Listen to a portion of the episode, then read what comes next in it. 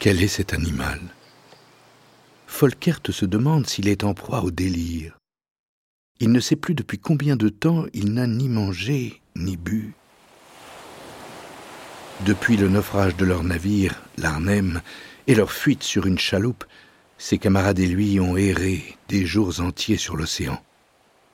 Avant de toucher terre, sur l'île Maurice, récemment découverte. Et le voici tout à coup face à un volatile qui ressemble à la plus grosse oie qu'il a jamais vue. Mais une oie sans ailes. Sûrement une hallucination causée par la déshydratation. Le marin doit cependant prendre garde. Cet oiseau est pourvu de pattes griffues et d'un énorme bec crochu. Dans l'esprit de Folkert, la faim le dispute à la crainte. Serait-ce là le légendaire dodo dont parlent ceux qui avant lui ont fait le voyage des Indes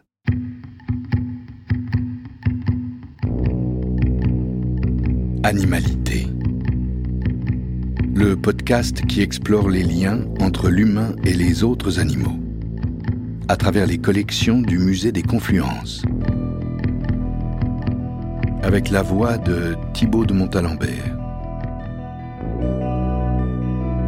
Le dodo, espèce disparue. Raphus cucullatus, dodo, île Maurice.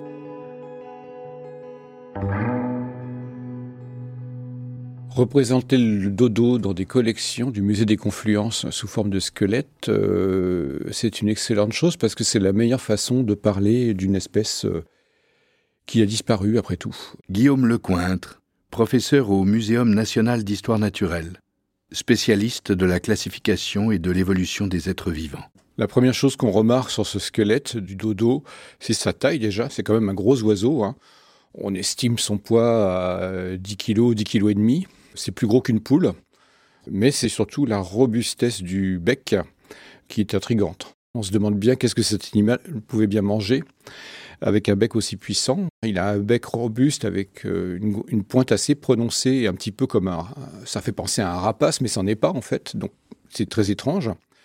On l'a d'ailleurs euh, à un moment pensé comme euh, nécrophage, c'est-à-dire peut-être qu'il mangeait des chairs. On a pensé ensuite à des grosses graines. Hein, euh, on continue à, faire des, hypothèses sur le régime alimentaire du dodo. Le deuxième trait qui est saisissant et qui étonne, c'est la petitesse des ailes, bien sûr, hein, toute petite et assurément euh, inapte, euh, inapte au vol. Kraken aux longs tentacules, baleine du diable, sirène. Folkert sait qu'il s'agit d'affabulation. Cependant, n'a-t-il pas vu de ses yeux une véritable licorne de mer alors il ne sait que penser de l'énorme poulet cubique au plumage gris-bleu et au derrière affublé d'une perruque qu'il a soudain face à lui.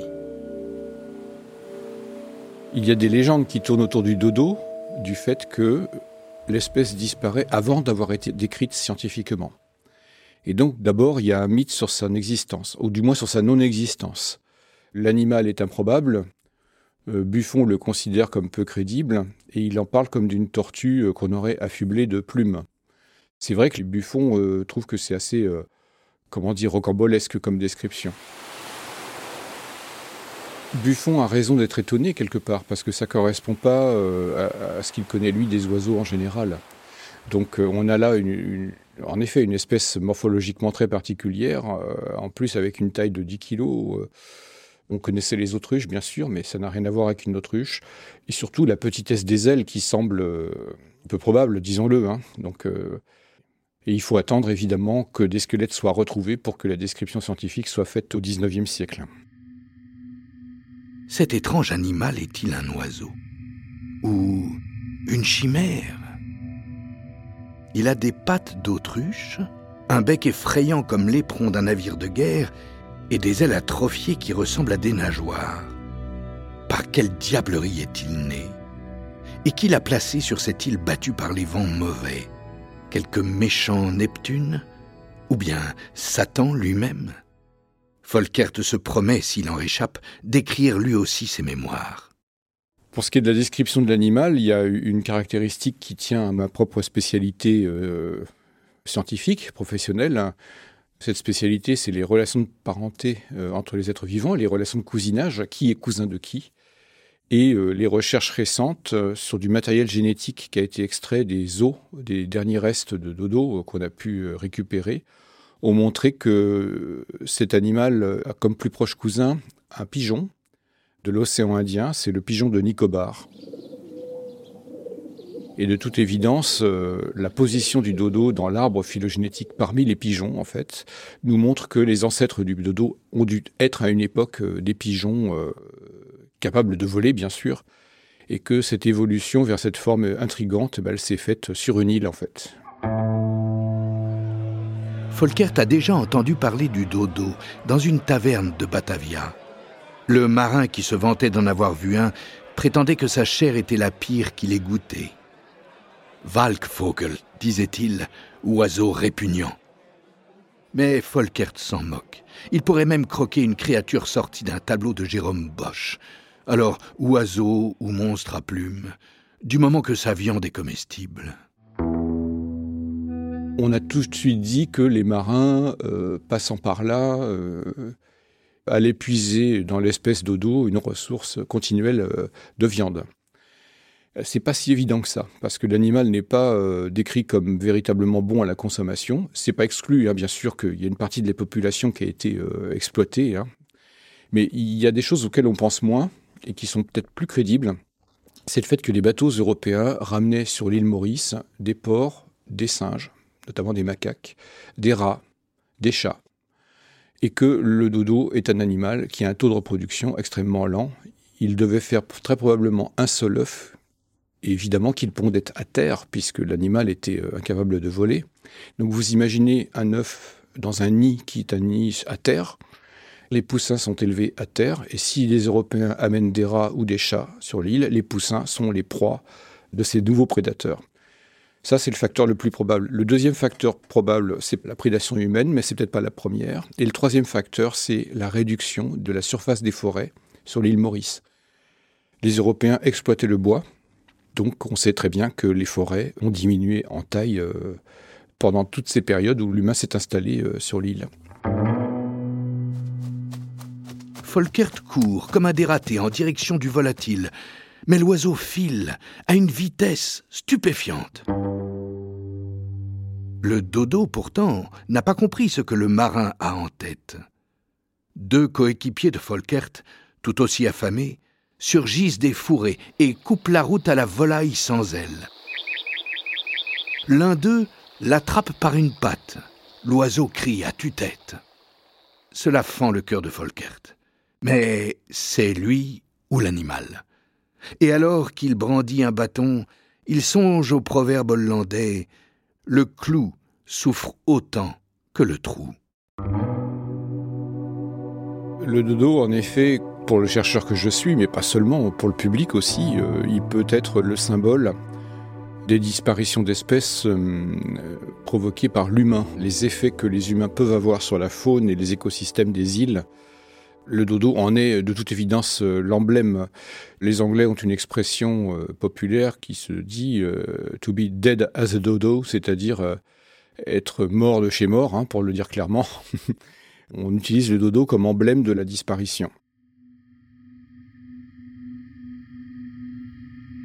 Il n'y a pas que le dodo qui s'est éteint sur l'île Maurice. Il est emblématique, certes, mais il est emblématique aussi, et pensons-y, hein, de la disparition des tortues géantes de l'île Maurice, et puis, euh, autant que les botanistes puissent euh, le documenter, de 32 espèces végétales qui sont disparues de l'île du fait de la déforestation.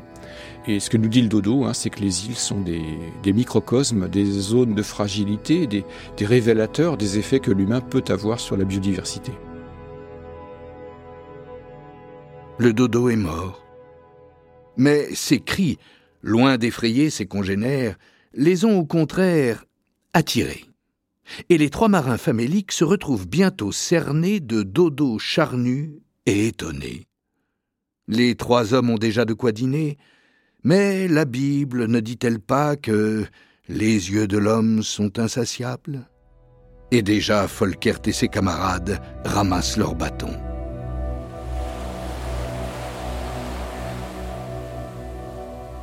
Les souvenirs de Folkert et Wertz, publiés en 1669 sous le titre Description de voyages orientaux, seront le dernier témoignage de l'existence de Dodo à l'état sauvage. Bien sûr que on pourrait se dire mais c'est pathétique de voir un oiseau qui euh, ne connaît pas de prédateur et donc qui donc ne se méfie pas de l'humain et le voilà qui en paye le prix. Pour moi, plutôt que de de pleurer là-dessus, j'ai plutôt envie euh, d'en faire un signal positif, de dire que les comportements que nous rencontrons dans la nature doivent être traités euh, avec euh, précaution et, rationalité. On sait que des organismes qui ne connaissent pas de prédateurs ne sont pas méfiants. Et donc, tirons-en une leçon pour euh, augmenter notre niveau de précaution à l'égard de la faune. Il y a bien des manières d'avoir de l'empathie ou de la compassion. D'ailleurs, Darwin le disait déjà en 1859. S'il y a bien une caractéristique de l'espèce humaine, c'est de pouvoir étendre le champ de sa compassion et de sa, son empathie euh, au-delà de sa propre espèce. C'est bien la leçon que j'ai envie de tirer de cette histoire du dodo.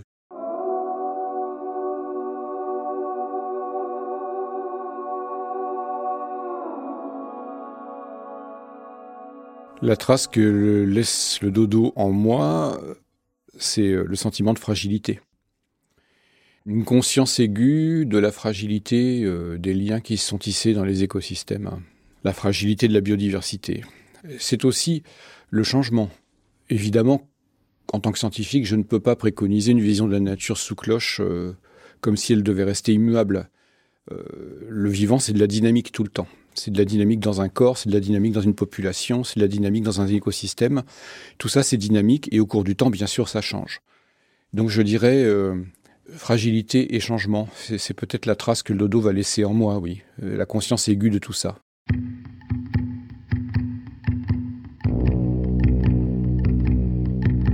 Animalité. Avec la voix de Thibaut de Montalembert. Scénario et réalisation Martin Kénéen. Prise de son et mixage Logarithme. une production du Musée des Confluences.